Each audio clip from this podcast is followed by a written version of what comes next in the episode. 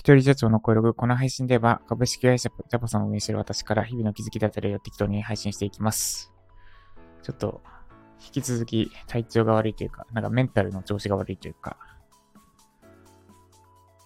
あの、もともとの気持ち悪くなる感じが、ここ数日続いて、やばいかもって思ってます。なんで、ちょっとほどほどに行きます。で、今日のテーマは、集中とは可能性を狭めることです。集中とは可能性を狭めること。で、よく可能性を広げるとか、まあ、なんか選択肢を増やすとかって、広告とか表現で言われるんですが、それは、あまりいいことじゃないとまだ言わないんですが、選択肢広げたり、可能性を広げすぎちゃう。いや、えっと、最終的には、もちろん選択肢広げる、可能性を広げるっていうのはいいこと、いいことであるフェーズもあるんですが、最終的には狭める必要があります的なお話です。で、ちょっと話を広げすぎ、早速広げすぎたんですが、具体例で言います。例えば、髭脱毛を例にしてお話します。髭脱毛。で、私は髭脱毛をかつて通ってて、で、結思ったより長いこと通わないと完全に髭剃りが不要にはできないです。もう5回えっと、どこだっけ ?JT、JTB じゃないな。JCB だっけ？でしたっけ？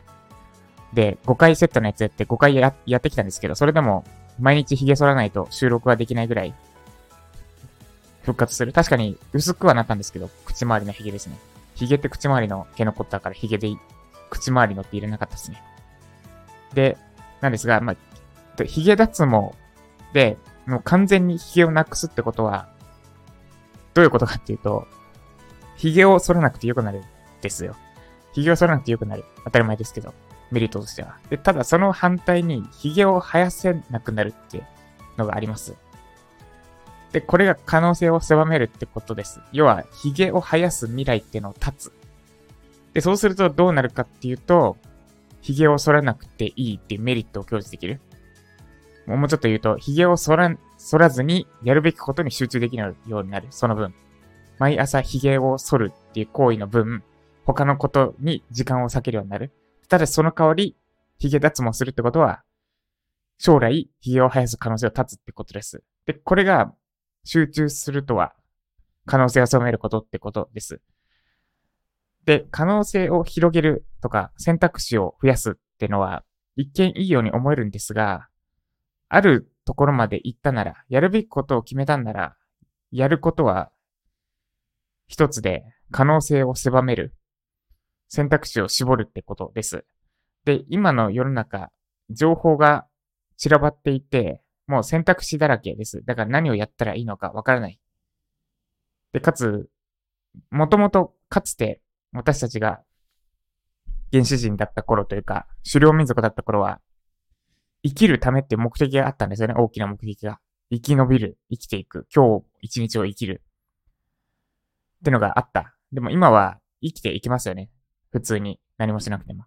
で、なので何をしたらいいのかわからないってのが、漠然とした不安の原因でもあります。です。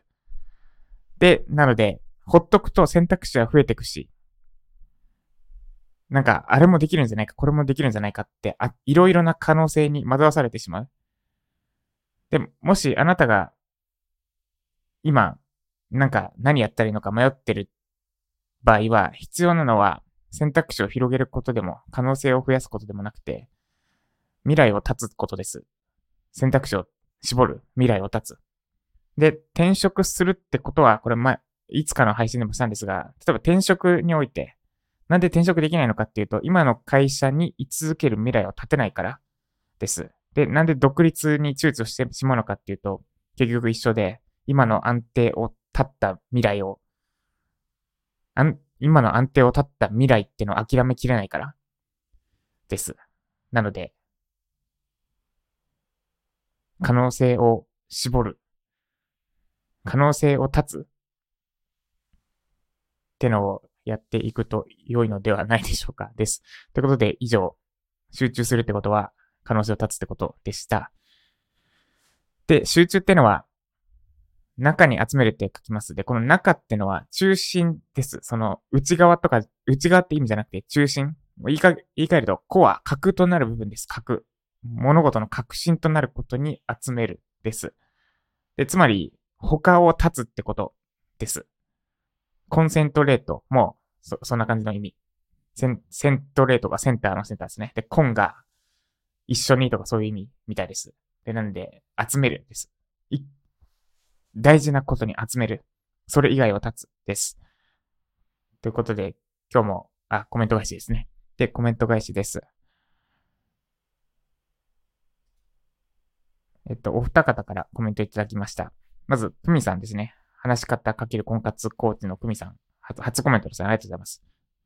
えっと、一橋をとりあえず渡るその1へのコメントです。ジャパソンさんの家庭をシェアしてくださり、ありがとうございます。まさにユーデミ準備中なので励ま、励まされました。ありがとうございました。こちらこそコメントありがとうございます。あの、一発目のコースって難しいですよね、なかなか。で、そうですね、コツはお伝えした、通り早く出す。早く出すこと。でも、注意点としては質を担保する。で、ただ完璧主義にならないようにってとこですね。まあ難しいんですけどね。です。でも私が最初にユーデミコース出したのは2年前、え ?3 年前？もう時系列がよくわからなくなってきたんですか？あれ ?3 年前か？去年。去年ではない。おととし。あ、む、息子で考えればいいのか。そうですね。おととしか。2年前の夏っすね。まだ2年しか経ってないんだな。